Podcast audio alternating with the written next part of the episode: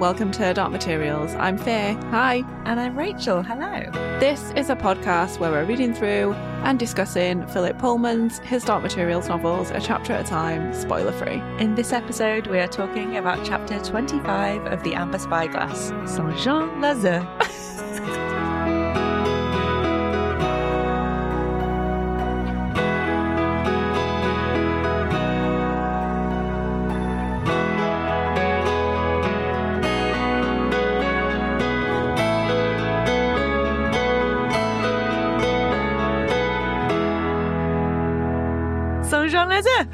Oh my god, it feels like forever ago since we were like getting Google Translate to say Shall it I for get- us. Yeah, For all time's sake, shall I get Google Translate back on it? please, please. I hope it's a really horribly British one that we got by accident. Saint Jean Lasso.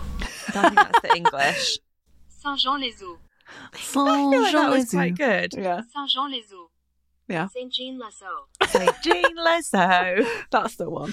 There we go. That's Just a little, little little throwback for you all for Mhm. pre TV show episodes there because Oh we're back. We're back We're doing back. book episodes. We're back doing book episodes, and I. It's been so long. It has been so long, and truly, have I forgotten how to do a book episode? It is possible. Very well, definitely. I've already realised I forgot to do like three things, so Yeah. it's great. Yeah. we're so professional, and this is going to be excellent. It is like, feels weird being back because we're both in different locations now. If you listen to our TV episodes, you know that we're like in a different part of the country now, and it's very weird. And yeah, it's strange to think the the positions we were both in the last time we recorded a book episode. Yeah, yes. For anyone that is only tuning in for the book episodes, hello, we're back. Sorry, it's been a little bit longer than maybe fucking you might have thought. It's been so long. Uh, since you last heard from us, we've both moved out of London and up north, and our lives have done some little fun helter skelter, topsy turvy moments, and it's been a time, which is why we've had a little break from podcasting, but now we're Mhm. back. We're back. We are officially back, and good luck to us keeping to a schedule because we haven't had to do that in a while. look, no promises, no promises. This is the year of the time of the summer of girls who don't put too much on their plates. Yes. is what I'm saying. Yes, it is. I Uh, completely agree. But you know what? It's going to turn turn into rage. It's going to be girls who don't put too much on their plates, but then stress about all the things that should be on their plates that they've Oh taken off their plates. Look, if I could just like take the pressure off this thing, except for I'm going to feel really, really intensely about the fact that I'm taking pressure Yeah. off this thing. Yeah. yeah. Uh, we're re- we're really good at like taking breaks and being. Actually, no, we did. We took the time we needed, and we're We back. did. Hopefully, at a reasonable capacity. Yeah. And we're going to be very good at monitoring. Yes. This is my pledge to you, Faye. Yeah. If we seem knackered, I'm going to call us out on it. Okay. Okay. Yeah. Yeah. That's fair. I will do the same. I will do the same. I agree. I agree. the intention was to record this episode in the same room, but instead we just watched a bunch of episodes of MAFS Australia, of Married at First Sight Australia, oh which It's you know, a roller coaster. It's a roller coaster. And also, is. I am glad that we didn't record it on Sunday. I was headachy. We watched the Eurovision. We had some themed cocktails. we did. We really enjoyed the Eurovision. We did. Some of those cocktails should have been mocktails. I had Yes. headaches for the whole of the next day, and I have realised that I am now old. It's Oh, a thing. Uh, hangovers just hit me very differently, and I keep pledging every time I get a hangover. Oh, this won't happen again. But I just margaritas are so nice. Right. Rach is Rach is a very careful drinker, which is great. When, you give pints, when you give her a cocktail, my God, can she down that cocktail? We were like, oh, this is really strong. Looked over at Rach; She's got like the tiniest bit left. it's it's grown up apple juice. It is. It's it's just like uh, it's the same. If anyone ever gives me fruit juice of any kind, it's just gone immediately. Like, Yeah. I think it's that same thing. It's sweet, it's tasty, it's gone. Just give. Just, why not a mocktail next time? Next Eurovision, we'll do mocktails, Yes. and it will be great. And Yeah. I will feel like sunshine and roses the next day. Yes. We'll do like we could do like one cocktail, one mocktail kind of vibe so that you Yeah. can go for either. And then when you're not Mhm. feeling the alcohol one, you can go for the mocktail. I think that's a good idea. yeah, yeah. I do not know how the girls over at Goblet of Wine Oh, no. do do drinks every episode. Absolutely not. I could not drink on that kind of schedule. No, No, me neither. me neither. I couldn't do it. I just like I am so terrified of being hungover that I Mhm. just I just couldn't do it. Mm-mm. Not for me. Sober Nope. podcasting only. We know this. we had gin that one time, or I had a gin that one time, and it was a it was a chaotic episode. What did I have? Like red wine, and I was like, it was fun. It wasn't great. so yes, we're back. Yes. Hi. Do you know what I want to know, Faye? Mm. Because it's been so long since I've asked you this question. Mm.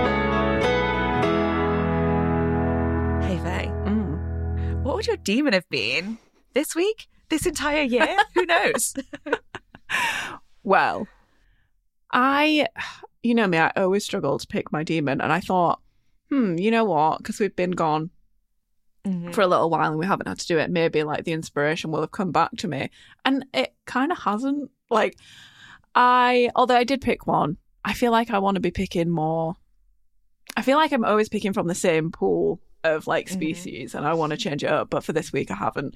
Um, I, my thing was that it's been quite sunny recently. Fingers crossed. Um, and I figured the bees are back. They're coming back. They're out. They're getting drunk in pollen, and that made me think of the bee that we saw get drunk in some pollen outside that pub that time. Oh. And I was like, I'm just that bee. I'm that bee getting a little bit merry in the sun in some pollen. Yeah, yes, that was a great bee. It was. He was so confused. He kept Yeah. going back to the same same flower. He'd already done that flower. yeah, it was great. Yes. So yeah, I'm that exact bee. hmm hmm I love that for you. Yeah. What about you? Because I know that you're very, very prepared for this question. I am very prepared. And you know what? I, as I do in so many episodes, I'm going back to the most recent animal meme that resonated with me. And it is if you've if you follow my Instagram stories, you'll have spotted I recently shared an armadillo hopping around backwards, picking up sticks for Mhm. his little nest. And it reminded me of me not taking a basket to the laundry Yeah. and like hopping around with my laundry, picking up socks. But the more I think about it, the more an armadillo feels really right as well because I the last few months I've needed a thick skin. Yeah. I've needed to put some armor on, and I've also needed to be able to curl up in a little ball and tell everybody to go away. Yeah. And that's kind of what we did by taking a little break from the podcast. Yeah. and so it just feels right. It feels like an armadillo is a good one for me right now. And also they're really cute. They are really cute. They are really, They're cute. But that no, that's a great one. Love it.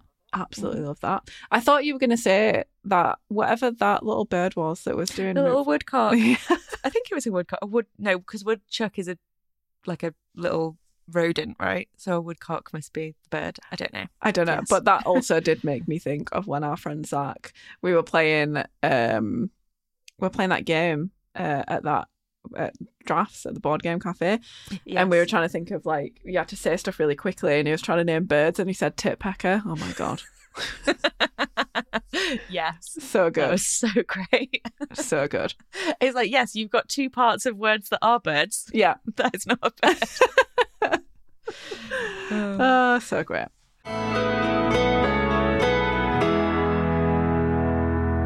one thing that we should mention before we get into the chapter is t-shirts and merch and shit yeah. Uh, we say this all the time but we do actually have plans for new merch in the works um, By the time this episode comes out, we might have even emailed the lovely person that prints our t-shirts about the new design. But right Hopefully. now, we haven't. yeah hopefully i did mean to do that today and i did not but it is Yes. on my to-do list. I'll remind you. I'll remind you tomorrow. yes it's on my list um yes we definitely we've got we have literally have a new design we just need to get it printed so uh hopefully very soon it's really Yeah. cool obviously Rach designed it so it's great um and we are looking in to like other types of merch. So if there's anything in particular that you lovely listeners want to see on merch so like different types of merch if you want to see our designs on coasters or hats or anything let us know what you'd prefer. Um because obviously t-shirts are very easy for us to do because of the way that the our shop runs um so it'd be good to know what other people want before we like take the plunge and buy a bunch of stuff Yes, definitely. Yeah, merch, merch, merch. Oh, I'm actually wearing podcast merch today.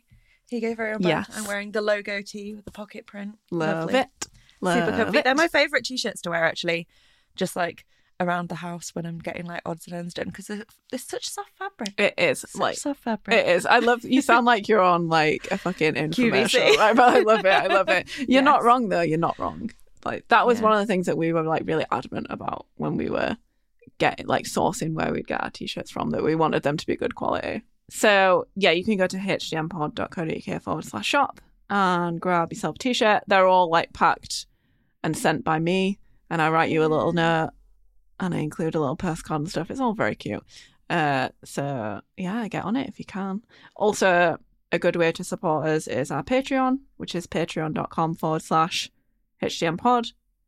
We are getting back on to that. We've been Yes. as we've been on a break, we've obviously been on a break from Patreon as well, uh, but we've kept up in the Discord with everyone, which has been really lovely. Um, but yeah, we are cooking up some some stuff for Yeah, for Patreon. and- as always, a huge thank you to our current patrons whose support has helped us to come back to podcasting as soon as we could after the break, and who we can all thank for my excellent new sound quality because it has helped to buy a new mic for me, which I needed after my move. So, yes, thank you very, very much, patrons, for the lovely audio. Yes, thank you so much. So yeah, is it time? Is it time to get into a book chapter for the first time? And I can't even remember when. Oh my god, it is. Are you ready? I'm ready. Oh, I'm Are ready. you ready? Whenever you're ready. I'm ready.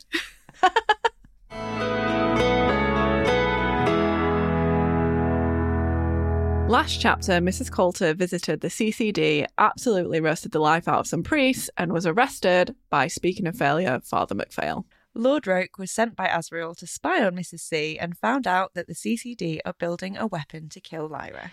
In this chapter, Father MacPhail and his lads take a ridiculously long time to park a blimp. Mrs. Coulter and Lord Roke plan her escape, and LMP tries to defuse the Lyra bomb. Lord Asriel shows up at the last minute to take all the credit and save Coulter.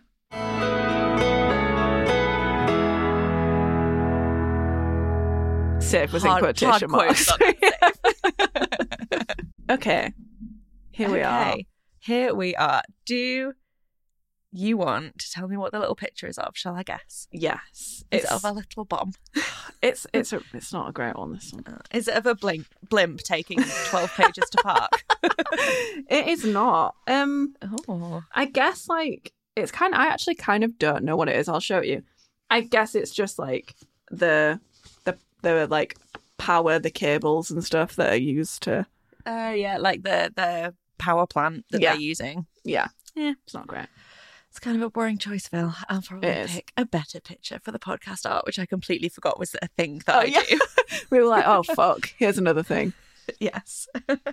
Uh, would you like to tell me about the quote? I would. Do you want to guess any of what it's about? Do you have any inklings? Um, I mean, obviously it mentions her. So, I, I mean, I'm just going to relate it to what I think it relates to in the chapter rather than what I think it's about in terms of whatever poem or story it's in. I mean, it obviously, I guess, just makes everyone think of Lyra's hair, right? Yeah, the quote is a bracelet of bright hair about the bone, and it is from John Donne, which is pronounced Dunn, not Don, as I wanted to say. Yeah, I would want to say that as well. Yes, very much definitely chosen by Phil because of uh, the hair, I think, because that feels very relevant for this chapter. However, a very, very Phil choice to have chosen. My little researchy bit took me down a video that had me watching someone who is definitely like a secondary school or sixth form English teacher explaining the poem to me in like a 10 minute little video, and it was really cute. And I appreciate that man. And I cannot remember his YouTube thing, but it was definitely like a, it had like revision vibes. Nice. I'm here love for it. it. Although Just I think that would have given me a bit of like, ah, no, I, I don't have to do exams anymore. I'm an adult. Yeah, I mean, I did not do A level English, so I feel like I have less uh, school based PTSD around that. Oh, I do. I I have a lot of it. I still have frequent dreams about having to do like exams and stuff. Oh, absolutely not. Mm. Yeah. Mm-mm. Mm-mm. Okay, so John Donne uh, is now best known as a poet, but in Jacobean England, he was born in 1572 and lived around the same time as Shakespeare, which gives you a bit of context for like Mhm. when Jacobean England is. Um, but he was also most famous during that time period for the power. The powerful oratory of his sermons and for his public role as the Dean of St Paul's Cathedral in London. Hmm. Um, but he was raised Catholic and changed to be C of E slash Protestant later in life. So he is a preacher, but not a Catholic preacher, and he has quite strong critical opinions of Catholicism, which we know Phil is very much into. Yes. Yes. hmm Um, and this is from a poem called The Relic, which, um, if you do you know much about relics as a thing? Um, whenever I think of like the word relic, I think of like Crash Bandicoot and other games that are similar, where it's like I love that. a particular object that has some kind of importance, I guess. But I actually don't really know anything else about it, like where the Mm. word. Do you know when like a word gives you a feel and then you can't? Yeah. Like I feel like when you tell me what a relic is, I'll be like, yes, but I can't get it out of my brain into words. So for me, like without knowing, I kind of already do know some of the further context, but without more context, I would just go, oh, it's like an old artifact, Mm. which makes sense, right? But um, more specifically, a relic, especially within Catholicism, is um, a part of somebody's remains. Ooh. um, and usually it's somebody who is very significant or a saint or is linked to Jesus or you know the the, the, the you know You the, know, the main cast the big main guys. cast The big guys, you know the main characters yeah um and so yeah if you you know if, or somebody you know if a, a miracle has happened to Mm. them and they're like not quite a saint but close to sainthood they might be parts of them might be kept as relics and so a Wow, okay. reliquary which i've heard which is a great word makes me very happy is like Mm. the um place in which you would keep relics Okay. or like the little the special fancy little boxes and stuff but the relic itself would be like the, the finger bone of a saint Oof. the hand of a saint a bit of their hair something that's been preserved to be venerated because of that person's status as a saint which is Nice. Okay, interesting. yeah And that's why it's in Crash Bandicoot, obviously. yes because as we all know crash bandicoot very catholic yes. One of the only Catholic bandicoots, I would assume. yeah i mean i don't know how big i don't know how big catholicism is in australia but i feel like specifically among the marsupials maybe not so much Mm, Are Probably not. bandicoots marsupials am I Uh, yeah, I assuming so. all australian things are marsupials I, th- I think so. I'm not sure. Are they rodents? Hmm. I don't look. know. I'm gonna have a look. They look cute though. They also look nothing like Crash Bandicoot. Absolutely nothing like Crash Bandicoot. It's ridiculous. No jaws, not a single jaw No. in sight. Not a single jaw. Um, what are they? Small marsupials. Yeah. they are marsupials. Yeah, they're very. Yeah, they're nosy. As in, like, I, I just did like yeah. a little elephant shrew nose, Yeah. which I think is quite close to how they Mhm. look. yeah, they. Yeah, it truly is. It really is. Right. Anyway, carry on. So yes, this line is from a poem called "The Relic." And would you like me to re- attempt to read you the poem? It's bear in mind it's in Shakespearean any language, um, Uh, or would you like me to give you the synopsis of what happens in the poem, or both? Because you might need both. I mean, both. I would love to hear you read it. I can try. Okay. I will not do as good a job as this A level English teacher did. Mm. I will say that. Mhm. um, Fair. so, oh God, I'm not ready. When my grave is broke up again, some second guest to entertain, for greys have learned that women head to be more than one a bed. And he digs it, spies a bracelet of bright hair about the bone. Will he not let us alone? And think that there a loving couple lies, who thought that this device might be some way to make their souls at the last busy day meet at this grave and make a little stay? If this fall in a time or land where misdevotion doth command, then he that digs us up will bring us to the bishop and king to make us relics then. Thou shalt be Mary Magdalene, and I shall be something else thereby. All women shall adore us, and some men. And since such a time that miracles are sought, I would have thought that by this paper taught what miracles we harmless lovers wrought. First we loved well and faithfully, yet knew not what we loved nor why.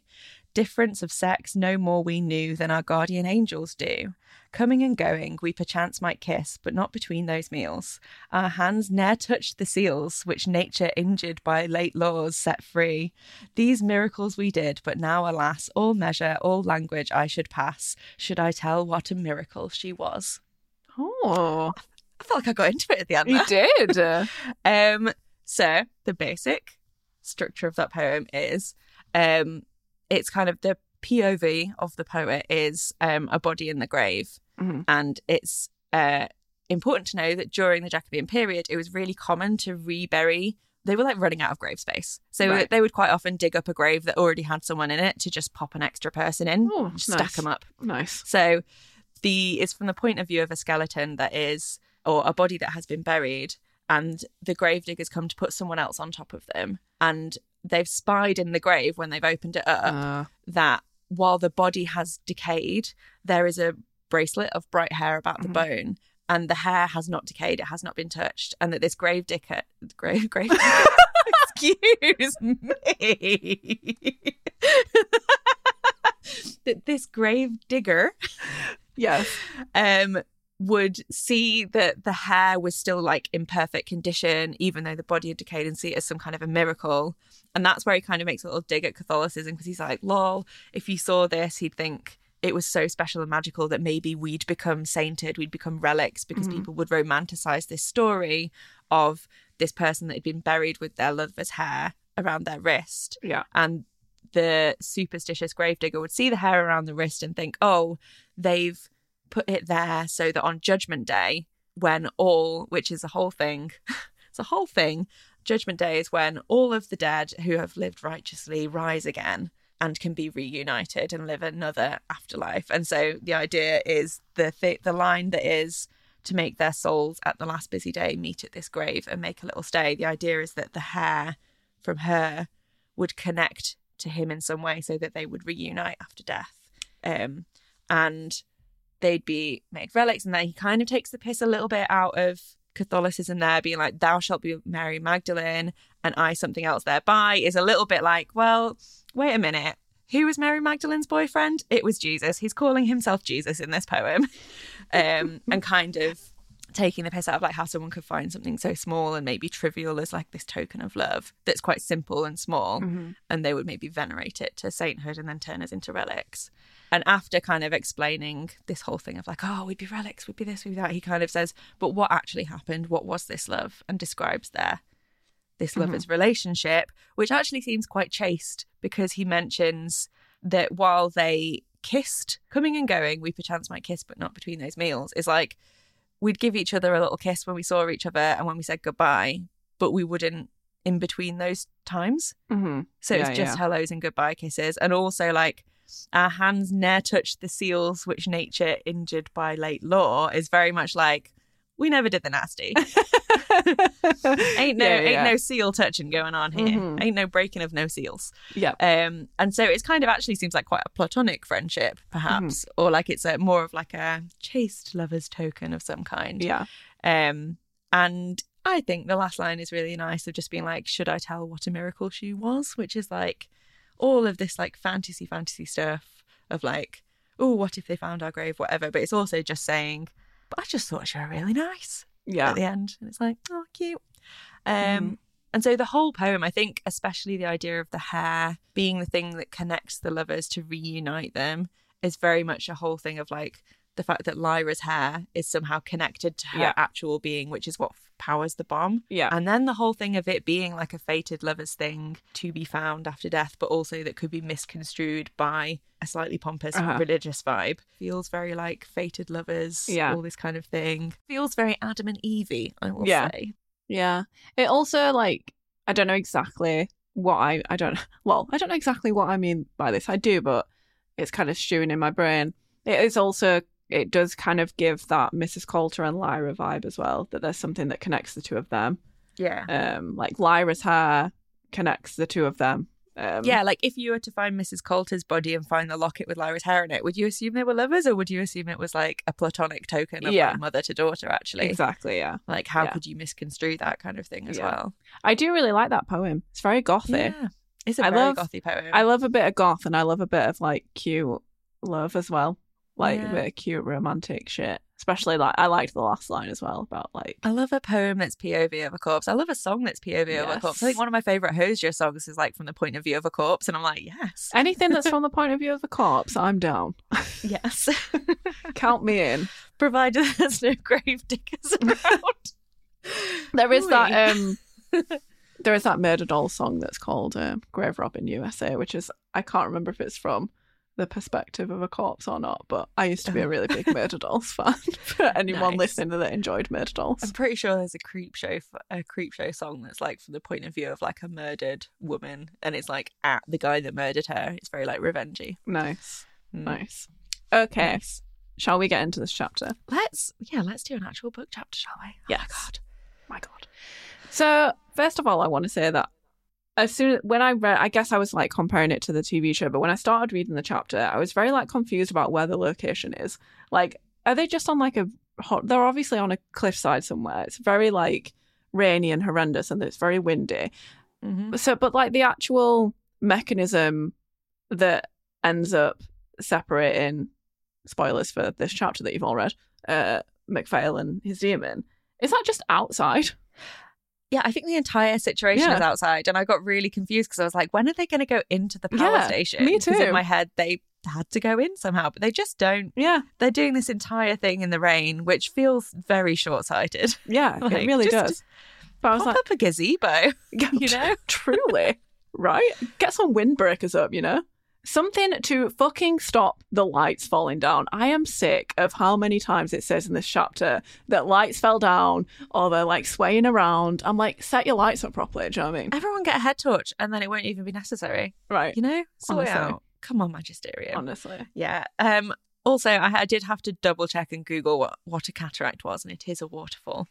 Oh, It's a okay. very- it's a very powerful waterfall. So when it's saying about the cataract um, powering the generators, that that that then makes sense. Um, Makes sense. 'cause I was like, uh, oh, does it just mean a gorge? No, it means it's very much a waterfall. Some clean So- energy there. Yeah. Go Magisterium. yeah. No, no fossil fuels to power to power my murder bomb.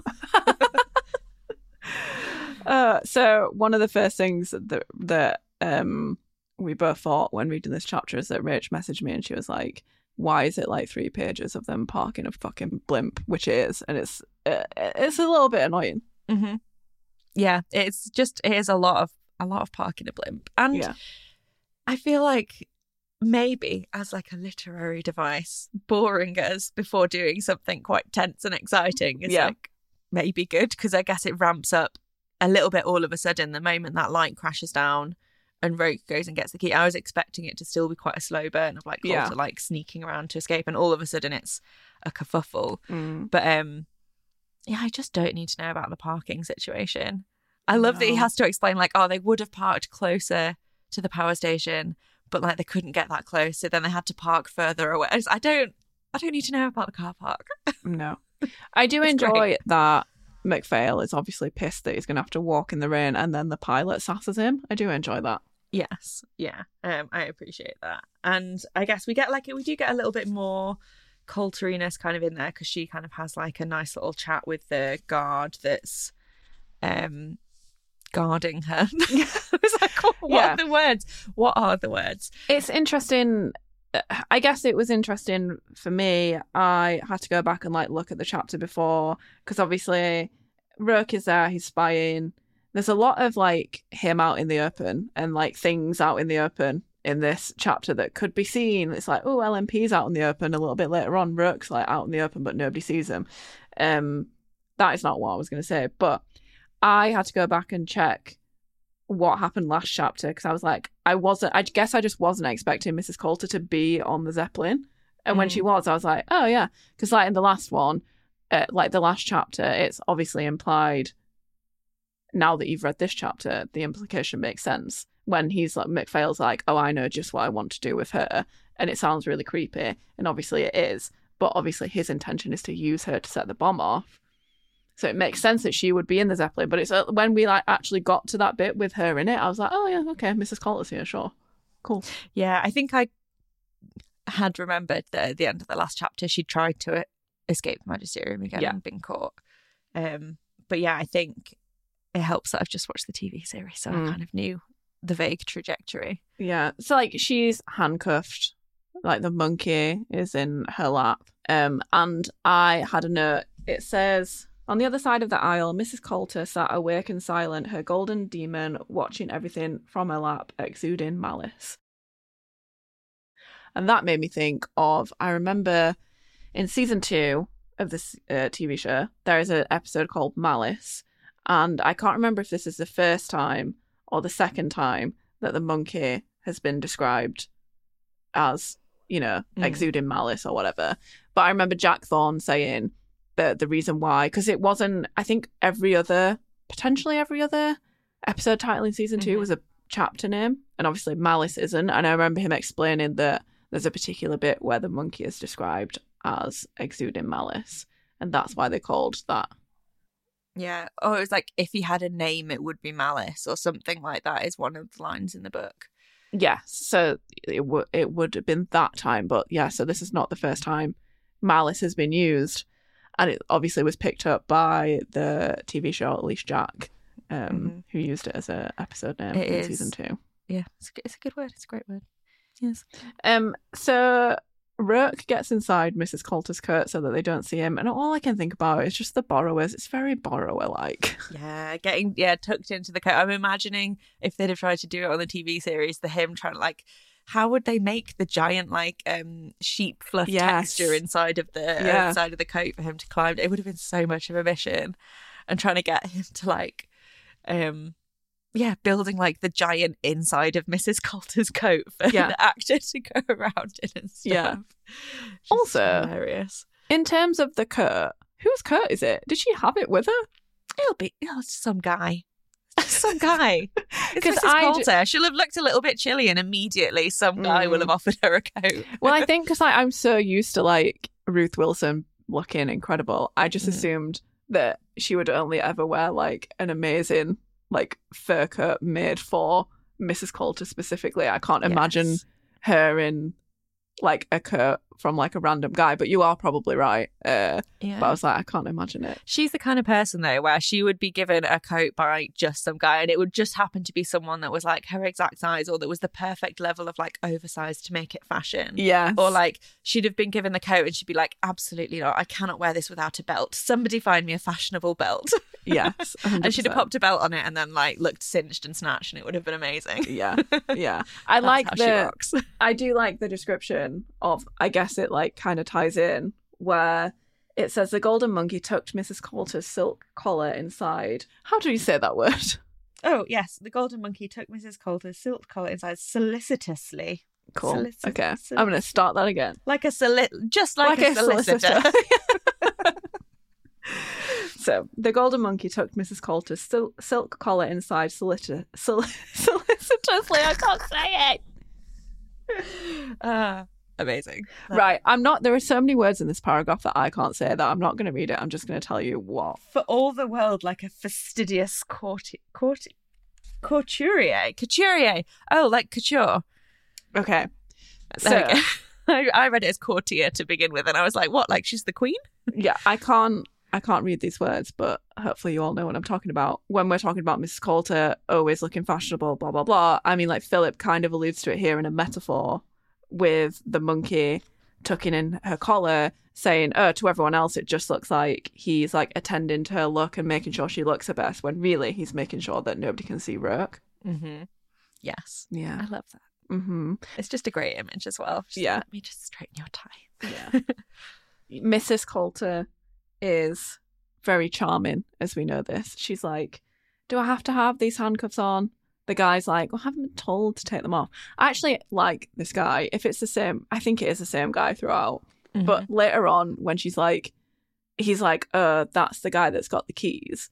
I, I don't ask him if he can let him go. I'm like, fair, he's being honest, you know what I mean? I mean, He's that like, "I is me at work ever when someone was like, "Oh, can you just go and ask so and so from the other department to do this?" And I was like, "If I could actually do anything to Yeah. avoid having to ask a superior a question, Yeah. that would be great." And that's why I'm a shit employee. Yeah. That's why you work for yourself. That- yeah, that's why I work for myself because I don't have to talk to anyone except for myself. Uh, but yeah, it did make me laugh because I was like, well, you know, at least he's being honest. Mhm. Um, I enjoy her like feigning clumsiness and Roke being like, she is like the most graceful human being I've ever seen in my entire life. She is definitely not falling over at this point in Mhm. time. She is just playing a game right now. Yes. No, I love that. I love that. I, I thought it was going to be like a long game of Roke when he like Mm. slips out to get the keys and find the keys. And like it was going to be like, oh, sneaky, sneaky. And then just all of a sudden it's just like, oh, well, a light falls over. So Yeah. um, this sneaky game just turns into, oh, we'll just go and grab, we'll just sting a guy and grab a key while the lights are falling Mm. over. It's great. Honestly, like the whole sequence of him going to get the keys and the keys being massive and it like it's it's it's like an animated comedy. Like I can Yeah. just do it in an episode of like Tom and Jerry or something. Or like it does remind me also of the scene in The Mask where the dog gets the keys from the guard that's asleep on the chair. Little Milo like grabs the ring of keys from like the guy's Oh, belt. nice. There's so many. Again, it's like the bridge, um, the rickety bridge thing that we Mhm. talked about in the first book. Stealing a ring of keys from someone is such a like trope. Yeah, or like it's very specifically the guard who has the keys does does have them on his outermost Yes. garment Yes. attached to a belt, very clearly visible. Yes. if if he'd put it, if he put it in his top pocket, we'd have all been screwed. But thankfully, yeah, everybody knows that rings of keys live on belts on the outsides True. of garments. true. and also, obviously, Roke like wrestling with the keys and they're fucking massive is giving borrowers again or like Honey I Shrunk the Kids. Yeah, yeah. I love that. Yeah, he's struggling. He's struggling, and then he like hefts it onto his back and runs along like he's um like he's in some kind of like boot camp. Yeah, yeah. like or um the one with the water pails in Mulan when they're doing the like let's get down to business and they're running along with the water pails like that. Yeah.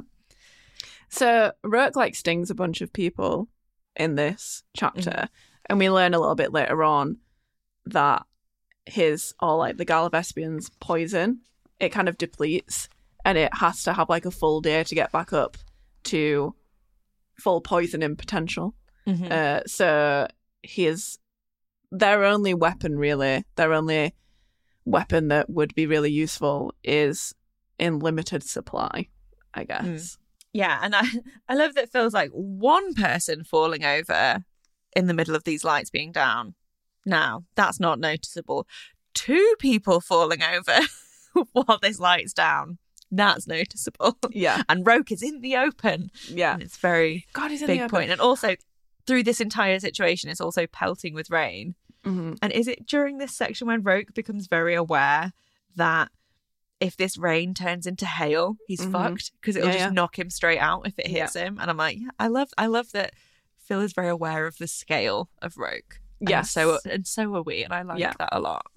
Yeah, for sure. I like that too.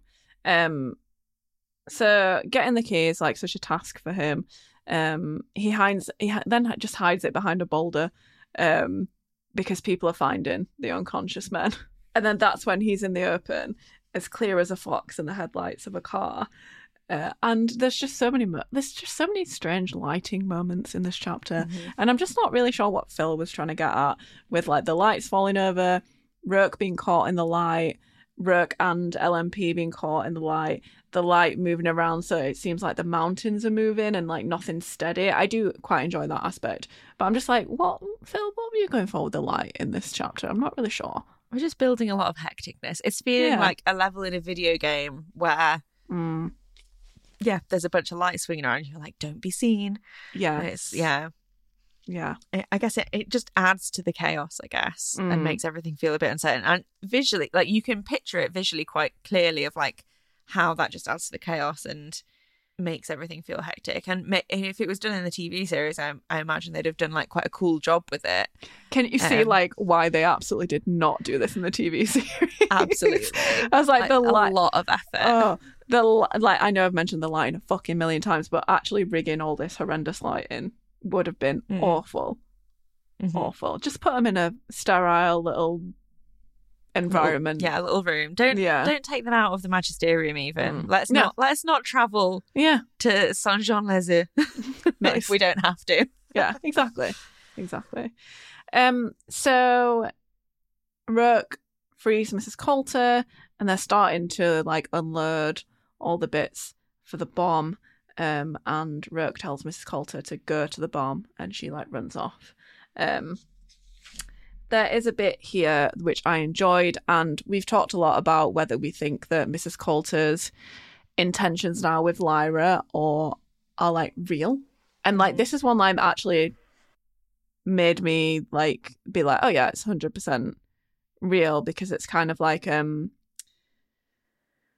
I guess almost like a third person look at how she's feeling. It says, um, the problem for Mrs. Coulter was not how to get out of this situation alive. That was a secondary matter. So she is fully in on Lyra not dying, even if it means that she dies. Yeah. And I think that's kind of a little clever line from Phil that solidifies that actually, you know, she would die for this. And I think that's kind of the first. I feel like a lot of the stuff we've seen so far is her like telling someone how much she loves Lyra, and that could easily be a lie because she's such a good liar. But seeing it like written down like this is kind of like, okay, yeah, that is kind of solidifying like h- how she feels about Lyra. That she would just, Yeah, she would literally die for her. Yeah, it's just a. This is not I'm escaping because I want to escape. This is I'm escaping because I need to get that hair out of that machine. Yeah. Um, I have a question. The bit where we we say because obviously we've not done the previous chapter in fucking ages, and realistically, I should have looked back at the previous chapter to check. But where it's like, uh, Lord Roke had burned the hair from the envelope after her arrest, letting the wind take the ashes away into the night. Is this exposition, or do we know that this happened? So he gets the hair. He says, You should destroy it all once. One single hair would be enough, the man said. She looked at the little curl and shook her head. Too late for that. This is only half the lock I took from Lyra. So I guess, um. Yeah, so, and then Mrs. Coulter gives the lock of hair to Roke, who takes it to the wardrobe. So he must just dispose of it, but she's already realised by the time that he's given it to her Yeah. after he's nicked it that it's. So I think they're just confirming that he. But then it says, and it. then he found his way to the lab and watched as they placed the rest of the dark curl in the resonating chamber in preparation. Like, and do we see him do that in the last chapter? I don't think we do. No, I think we just she just finds out that, that it's only half. If we don't, like, and obviously we don't because you just checked. It's that's a really interesting writing choice from Phil because it feels almost a little bit lazy. It's not his usual writing style to be like, here's just a bunch of stuff that happened that I didn't bother telling you in the last chapter, and I didn't make it into like a story format format in this chapter. I've just laid it all out for you here. Yeah. Yeah, because we basically just get because he's well, I guess he's watched in order to steal the hair. He's watched w- what they were doing in the lab because there is a bunch of descriptions of him li- overhearing everything about the hair. But yeah, that was before know. they put it in the resonating chamber, Yeah. though, wasn't it? So yeah, it's just an interesting choice from Phil that we've like never really seen that style from him before. Of just being like, oh, here's a bunch of stuff that just happened that I'm telling you about now, but I didn't tell you about then. I guess he's like, oh, I guess we need to fill in the gap between Yeah. her being caught and Father MacPhail saying, Yeah. I know just what to do with you. And, you know, it takes a bunch of time to load stuff onto a blimp, finish a bomb and load it onto a blimp, I guess. They've just gone, oh, Yeah. we just hopped hopped straight to the bit where we're parking because that's the most exciting well, this is what I mean. It's like, why didn't he start the chapter with like Roke like burning the hair and like finding it in the resonating chamber? That's much more interesting than parking a fucking blimp. I mean, look, you don't know how much he loves parking blimps, okay? Oh God. Okay. so we learn that we have to wait until the bomb is set up before we can get the hair. mm-hmm. Um, and then we have like a bit more of an exposition here, which I don't mind. It's kind of like a little, it's just a little bit of a reminder of it's actually a really good paragraph, so I'm just going to read it. And that was going to be even harder because of what the president intended to do with Mrs. Coulter. The energy of the bomb came from cutting the link between human and demon, and that meant the hideous process of indecision, the cages of mesh, the silver guillotine. He was going to sever the lifelong connection between her and the golden monkey and use the power released by that to destroy her daughter. She and Lyra would perish by the means she herself had invented. It was neat, at least, she thought. I also love that paragraph. Great. isn't it? And I love how I love that she goes, Oh, yes. That's very poetic, isn't it? Yeah. Like I feel like it's very Mrs. Coulter to recognize the um and kind of maybe have a little like laugh to herself at like how yeah, how silly it is that the thing that she made is the thing that's gonna destroy Mm. both her and her daughter. To- Um, for sure. And that also, I, I guess, like that really good paragraph that's kind of a reminder of what happened before and is reiterating to us what it means when somebody gets their demon taken from them or Mm. cut from them. Kind of near that weird Roke paragraph that was like, oh, this is some shit that happened that we didn't tell you, that I didn't tell you about. Mm. them sitting so close to each other, I think is maybe one of the reasons why I pulled up that Roke paragraph and was like, that sounds weird. Because the next paragraph, or one of the next paragraphs, is actually really, really fucking good and does a similar thing. Yeah. Yeah. There's a lot of, oh, this machine that I've kind of vaguely alluded to. I need to now explain how it works. Yeah. And explain how we know to get the hair out because I've made it sound so complicated that how Mhm. would he know where to find the hair? And then so now I have to tell you he spied to find out where it would be and yada yada yada. And I, I guess, yeah, it becomes a, uh, slightly convoluted. Less parking, more explaining. Yeah, for sure. Um, Yeah. yeah. Also, the bit where it says her only hope was Lord Roke, I'm like, okay, Star Wars, calm down. Like, Lord Roke, you're my only hope. because she slipped out of the cup, out of the cups, out of the cuffs, and she's hiding, Mhm. scrambling up a rock face and hiding. And I think it's interesting that she's, I guess she's leaving a lot of it to Roke because he's small enough to get in the machine, he's small enough to get to stuff. But the fact that she's escaping but staying within distance to be able to help him and not just escaping and being like, cool, me running away is enough to fix it all.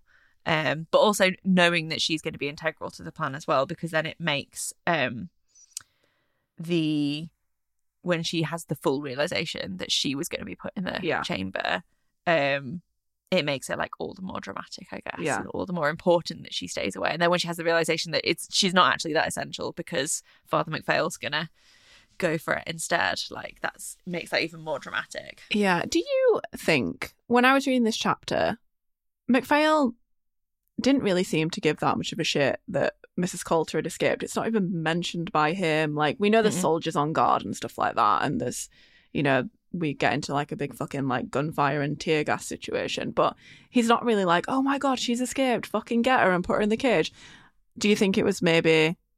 Do you think that he was kind of not hoping for it, but like, I want to be the one. I want to be the one that like sacrifices myself to do this fucking noble quest. But he doesn't. He doesn't know, right? Because his demon fights against him. Unlike in the TV series, where his Mm. demon, she's just like, "Hmm, yes, sacrifice. Like his demon is like freaking out and pleading with him not to do it. So I wonder if it's like, But I guess it's like the two sides of them, right? Because Yeah. like, I guess there were. I mean, there there is. I guess there's an inner turmoil in him about it. Because otherwise, like you said, his demon would be calm. mm, But I do think there's also a part of him that was like, ah, I get to do this now, and I get to sacrifice myself for this. like Noble quest. martyrdom. Yeah, yeah, yeah. very much so. Yeah, it- it's that same, um, like. Qui- quivering intensity Oh, that um, God. Father MacPhail has that like Yeah. just makes me feel sick. Yeah, Yeah, Yeah. yeah, yeah, yeah. I said Father MacPhail and I meant Father Gomez, but that's what I meant. I meant Oh, Father Gomez. yeah, fair. I mean, Yes. they're pretty They're much the same person. interchangeable at this point, yeah. so Mrs. Coulter, she gets to where the like setup is, and is this location? I mean, I'm asking the question. I'm pretty sure, like, you know, I read this whole location, this whole thing is very much reminiscent of when Roger died, and I'm wondering if that is why Phil decided to like keep it outside because we're on like a cliffside. We're outside. It's ra- I can't remember if it was raining with Roger, but it's cold. Like Mm. it's very similar to that setup. Yeah, I imagine it does look very similar to Asriel's machine. That's Mm. probably yeah, I hadn't even thought about that. That's probably a very deliberate point um to make it feel very similar to that. And I guess it's similar stakes in that like a life hangs in the balance and it is also hmm centered around this severing process. Um, yeah. Also, question: We see a witch now. Why? I didn't realize that witches were working with the magisterium. Neither did Mrs. Coulter. Mm. Um, yeah, I, I, I, I kind of like that. I, I don't understand why she's here. Mm. It's a very swift situation. Yeah. Um, adds to the chaos. But yeah, I just love this. Like, oh, and now there's a witch. Yeah. Yeah, I guess we'll deal with that. And it also means we've got someone to warn us that something else is coming Yeah. ominously, and we Mhm. don't know what. And I love that. Yeah. Yeah, I guess in the same way that there is a witch helping Asriel at the end of the first book. Mm. She had like flew a wire up into the air or something. Yeah. and there's a witch. Oh, there's a rogue witch that kills Will's dad. And I think it's like understanding witches introduce this like element of like chaos to the situation. Like they are free agents. Seraphina might be on our side, but and Ruta might be. What's Ruta doing these days? Did she just fly off? I don't know. But yeah, and that you know, there's all the witches are, are kind of free agents and can do what they want and add an element of like chaos to the situation. True, true. Yes. So MacPhail is basically like it obviously treats this witch like shit. It's just like, I don't give a shit about you. Go and find Mrs. Coulter. I know that there's somebody helping her, there's a creature helping her because all these men are on the floor. Um and he blatantly doesn't care that something else is coming. He don't give a shit. Mm-hmm. So Lord Roke is on the floor. He ain't moving. Uh, Mrs. Coulter tells LMP to go get him. Mm-hmm.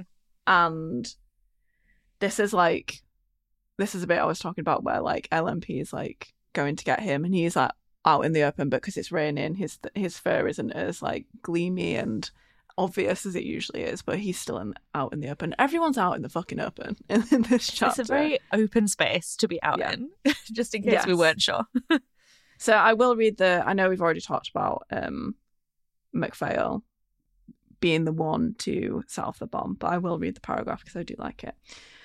Mrs. Coulter wondered what he intended to do now that his victim had escaped. Then the president turned to look over his shoulder and she saw his expression. It was so fixed and intense that he looked more like a mask than a man. His lips were moving in prayer, his eyes were turned up wide as the rain beat into them, and altogether he looked like some gloomy Spanish painting of a saint in the ecstasy of martyrdom. Mrs. Coulter felt a sudden bolt of fear because she knew exactly what he intended. He was going to sacrifice himself. The bomb would work whether or not she was a part of it. Mm-hmm. I'm not, I don't, as I was just reading that, the bit where it said he was going to sacrifice himself just made me think of that bit in Harry Potter and the Philosopher's Stone. He's going to, sacrifice, himself.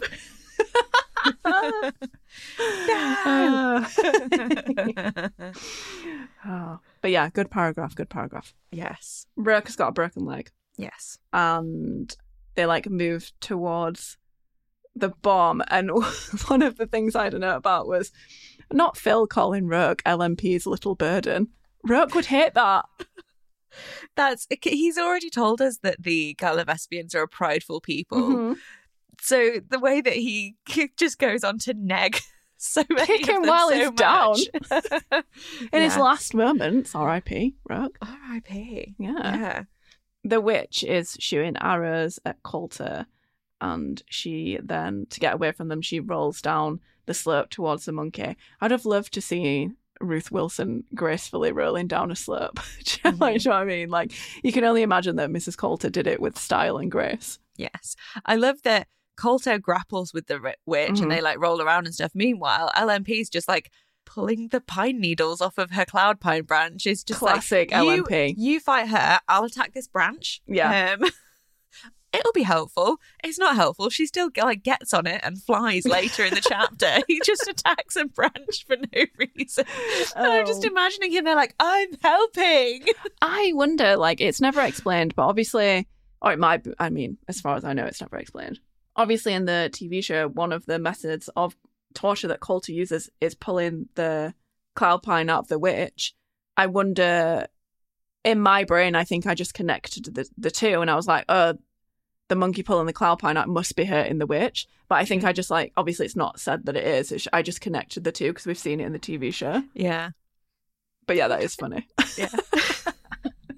I'm helping. Yes.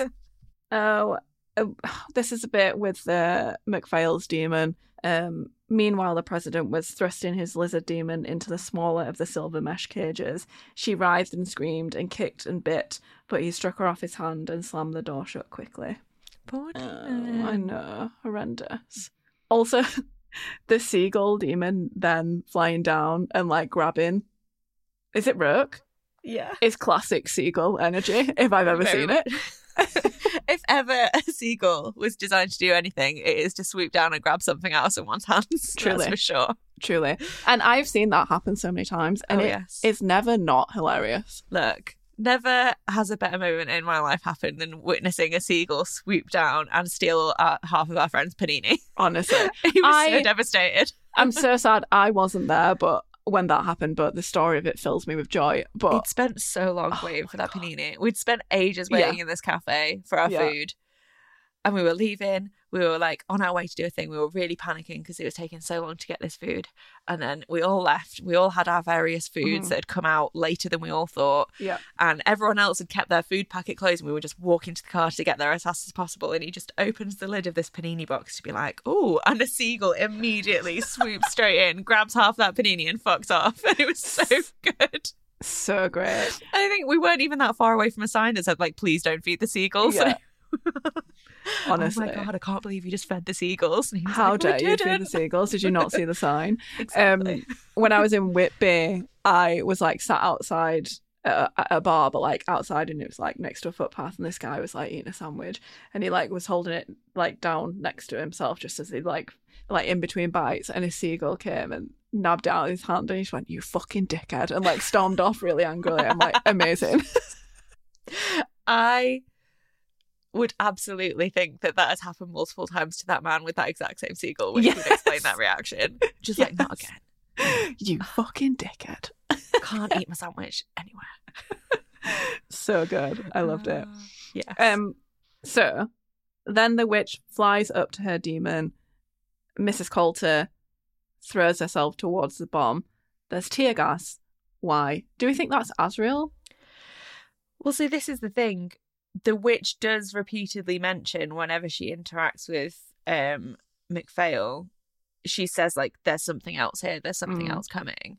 Um, and it, yeah, is that Asriel? Is that Asriel's forces? Is that him showing up with the intention craft? Because all Mm. we actually hear of him after he's picked up Coulter is that he has the intention craft, not Yeah. necessarily that it's his army that have come in, but surely it must be because Yeah.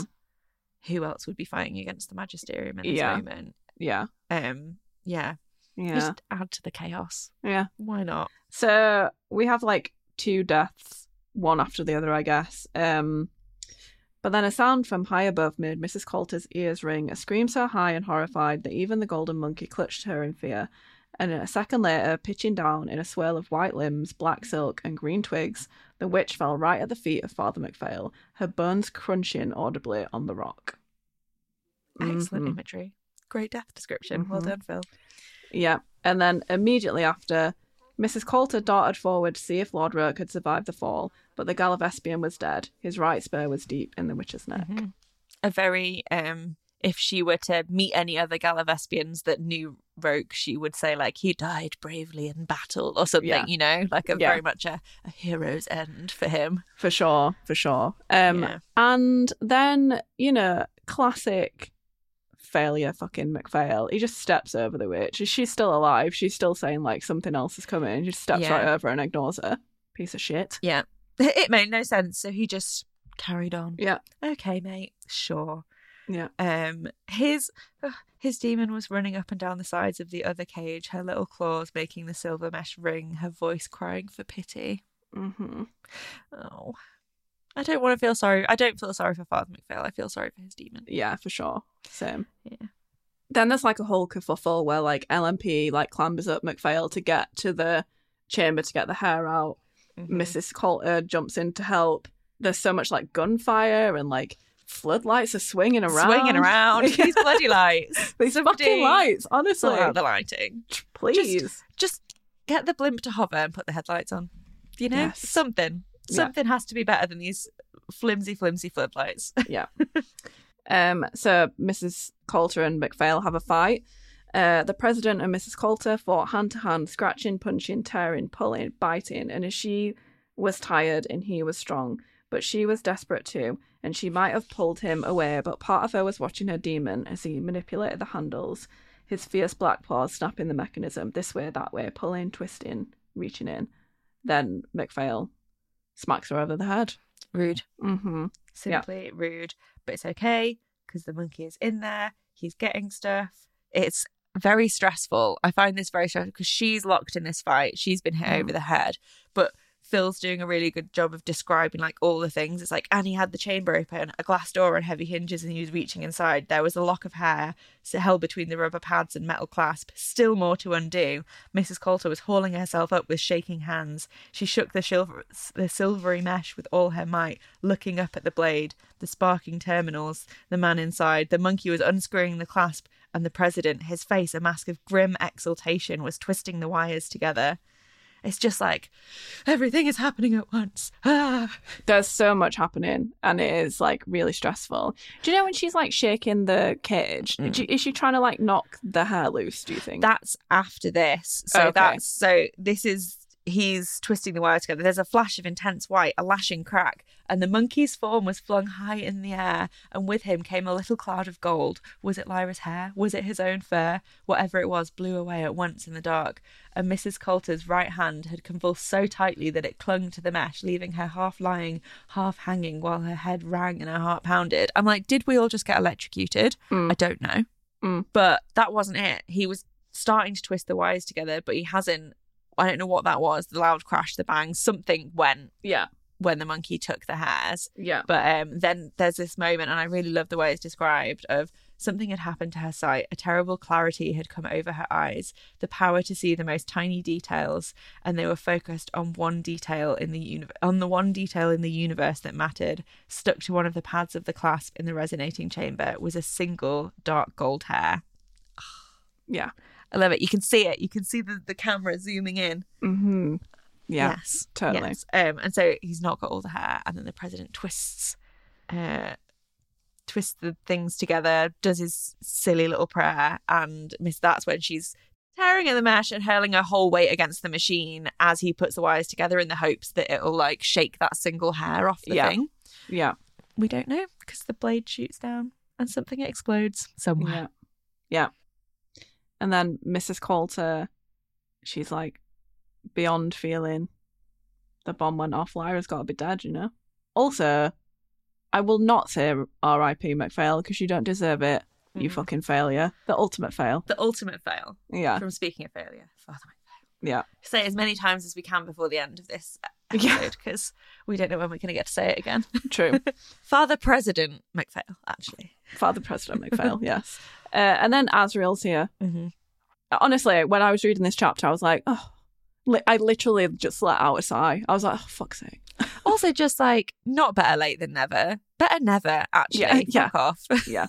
Yeah. like you're so late. You could have helped so much more with this entire situation, hmm and no, you can't just show up and whisk Coulter off and Yeah. think you've saved the day. I bet he fucking loves that he's coming to her rescue as well. I bet he fucking loves it. Like, and I hate that. Get your hands Um, off her. Yeah, truly. And like, he's such a bellend. Like, he ignores her when she asks if MacPhail is dead and if the bomb went off. He just completely ignores her. Mm-hmm. Um, although I will say that I do enjoy Stell carrying LMP in her Yeah. mouth. It's very cute. Yes. I'll, I'll read where we find MacPhail's body. I'll just read that bit before I continue my Asriel rant. Mhm. Um, through pain dazed eyes, Mrs. Coulter looked down at the mountain slope. Men were running here and there like ants. Some lay dead, while others crawled brokenly over the rocks. The great cable from the generating station snaked down through the chaos, the only purposeful thing in sight, making its way to the glittering bomb where the president's body lay, crumpled inside the cage. Good description. But Mhm. Mrs. Coulter has asked Asriel two questions. She's clearly traumatized. His thing, it, his, he just says, Lord Roke, and then she says dead. And then, in a perfect metaphor for some toxic masculinity, he just like bombs the entire fucking like Zeppelin and the entire mountainside because he's sad that his friend died. Yeah. Oh, it's, I'll just set this flamethrower off then, shall I? Yeah. Okay. Don't answer her questions or No. anything. Or, you know, who knows what that's going to do? Like, if the bomb didn't actually go off Mm. and he's not dead, blowing the bomb up might still hurt Lyra. Like, Yeah. you don't, you don't know. Well, that's just reckless, reckless. Yeah. And it's Yeah. like, big man can't talk about his feelings, so big man make explosion. Big man, little dignity. Yeah. In the words of our queen, Yes. Exactly. Exactly. Just, ugh, ugh, I'm done. I'm done. I don't want you here, Asriel. You don't deserve to Mhm. swoop in. That's it. He basically leaves the entire situation. The, the entire outdoor science experiment is Yeah. just a line of flame on the mountainside as they speed away in his midlife crisis mobile. Yep. And Mrs. Coulter can't stop staring at it Yeah. as they go. She has had some serious trauma. yeah. Uh, That's an image as well. Again, a very cinematic image of her Mhm. just like staring, like bleary eyed at this like line of orange fire down the mountainside as she's being swept away. Just like, Yeah. yeah, hmm yeah. And that is the end of that chapter. It is. We did It it. is. We did it. We did and it. one question I have Mm. is if the demon severing is what powers the bomb, why did they need to go to the power station? Is it just that like Interesting. they're harnessing the powerful force of severing a demon to do the thing, and that powerful force was enough to rip a hole in the world at the end of the first book from Asriel, and yet they need to go all the way to park a blimp at power station to run it as well. Does the power station in any way help the fact that it's like a directional thing? But I guess that's the hair, isn't it? Yeah. Like, Was it only to power the floodlights pointlessly? like why why are they at a power station is what I want to know. yeah, There's so many descriptions of this massive cable being laid Mm. down from the power station. Also, just like take the entire situation indoors and then you won't have to have such a long cable to get from the station to the bomb. Put the bomb in the station. Yeah, it's a very. sort It's, out. I yeah, yeah. I'm not sure. I'm not sure. Mhm. But yeah, we're done. First chapter back in fucking ages. We First did chapter it. back. It was a lot about parking, but it It was, also a lot about Mrs. Coulter trying her best to rescue Yeah. What is uh? Tell us what the next chapter's called, Rach. The next chapter is called The Abyss. Nice. Okay. I'm looking forward to it.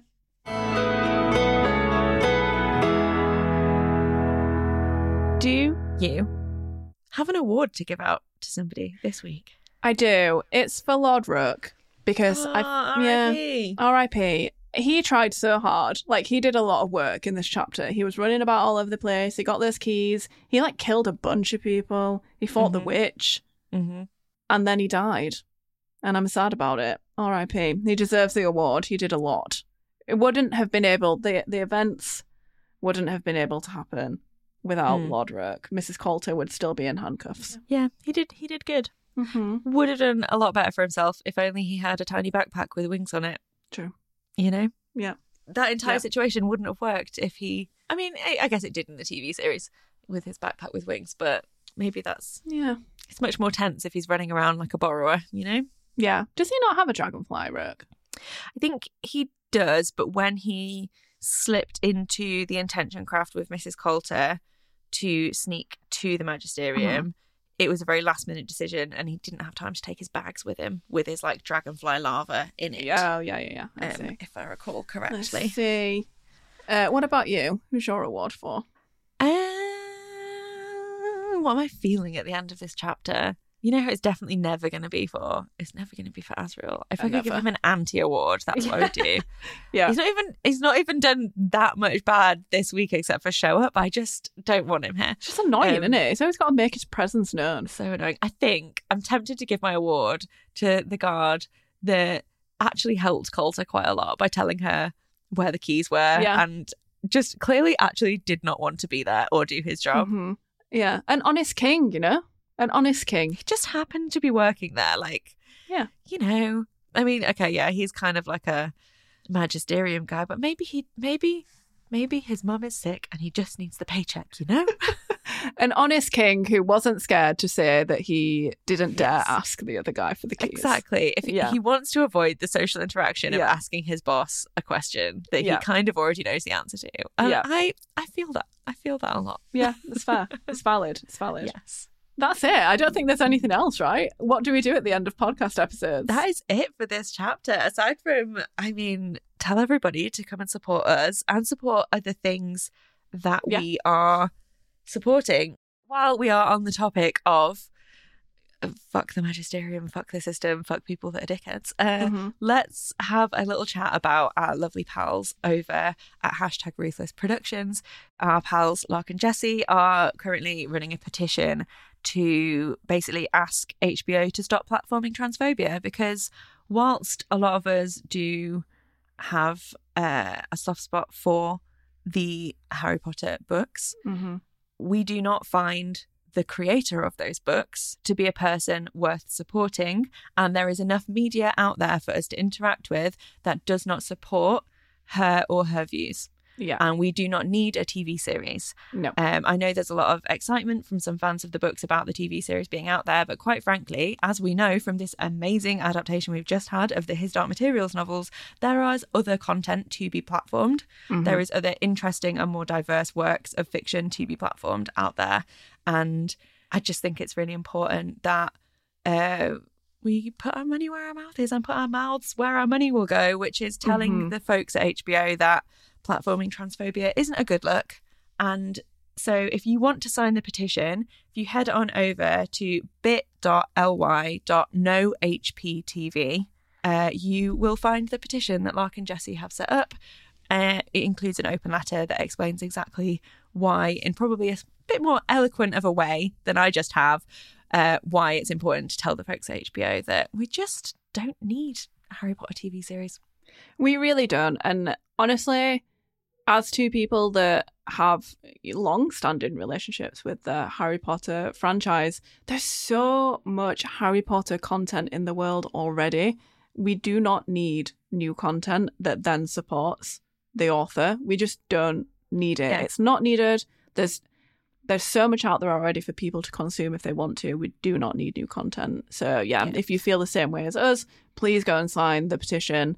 Uh, please read uh, the words that uh, Lark and Jesse have put together because they're doing an amazing work on this.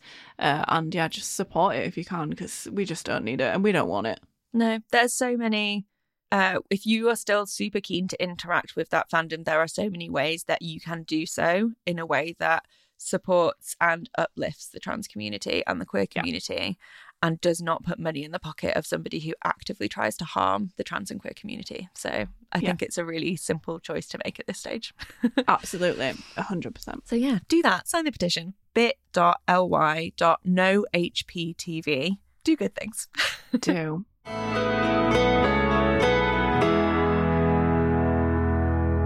And Rach, I feel like you have another thing to tell us about. I have another thing to tell you about. Is it that we really love a review? It is, it is that. it is. We really love a review. And we are, as always, because we always take a little pause on doing this little spiel at the end of the uh, TV show episodes. It's a book only spiel. Yeah. And that spiel is writer's review. Send us a screenshot, please. It'll enter you into a prize draw. And hopefully at some point soon, we will draw those prizes. Mhm. And yeah, you have a chance of winning one of our super cute HDM Pod bookmarks or a up to date sticker pack. And Yes. yeah, it's Yes. good. Right as a review.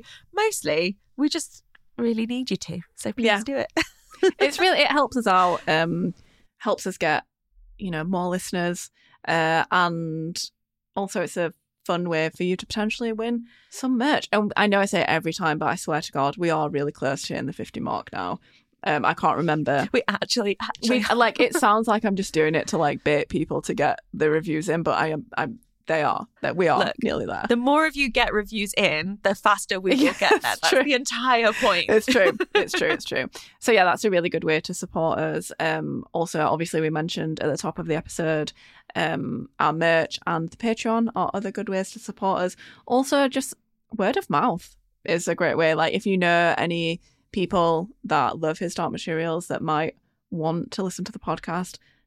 Give them a nudge. Tell tell them about us. My niece recently told me that her English teacher has just started listening to the podcast because they're covering Northern Lights. Um, so hi to that teacher. hi, hi, English teacher. I it kind of scares me that an English teacher would listen Mhm. to this, just because I'm like, oh, my, I, I haven't done a what was the, I haven't done a Sarah is, is Sarah Jessica Parker subject justification point. oh yeah, we don't. We definitely don't do No. that. no. we if this is this is not the literary analysis that you might want Yeah. as an English teacher, but you know what? It's the literary. It's the literary analysis you've got. exactly, exactly. So yeah, tell a friend about us, and uh, as always, you can send us an email. We're going to say all the information in the outro, but we still bloody love an email. Um, We do bloody love. we email. do. I've got an inbox full of emails I actually need to respond to, um, which I will do at some point. We're all just we're both just a bit rusty after coming back from the break. I think that we're We like, oh, there's stuff that we do. Remember? Yes. also, I'm very aware that we are reaching the latter half of the third book.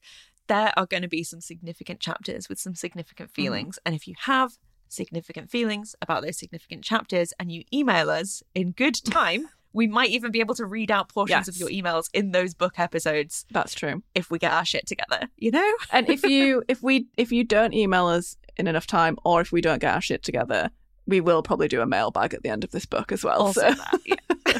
yes.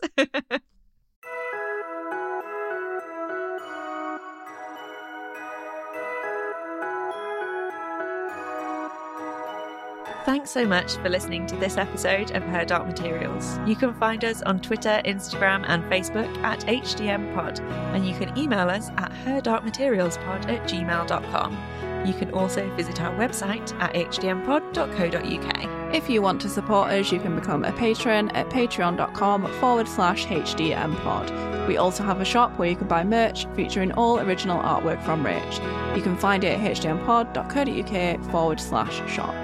I'm Faye, and when I'm not getting mad about Asriel coming to the rescue, you can find me talking about Paramore on my other podcast, Still Into You. You can listen wherever you get your podcasts and find us on Twitter and Instagram at Still Into You Pod.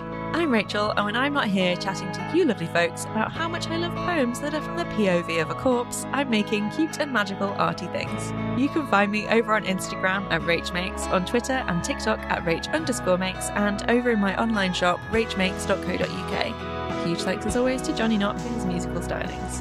And we'll see you in two weeks' time. And don't forget, Keep telling stories. and all will be well.